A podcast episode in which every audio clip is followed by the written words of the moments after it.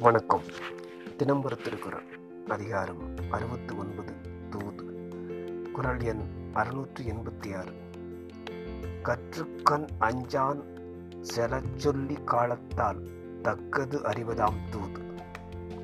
பொருள் கற்பன கற்று பிறருடைய பகையான பார்வைக்கு அஞ்சாமல் கேட்பவர் உள்ளத்தில் பதியுமாறு சொல்லி காலத்திற்கு பொருத்தமானதை அறிகின்றவனே. தூதன். நன்றி.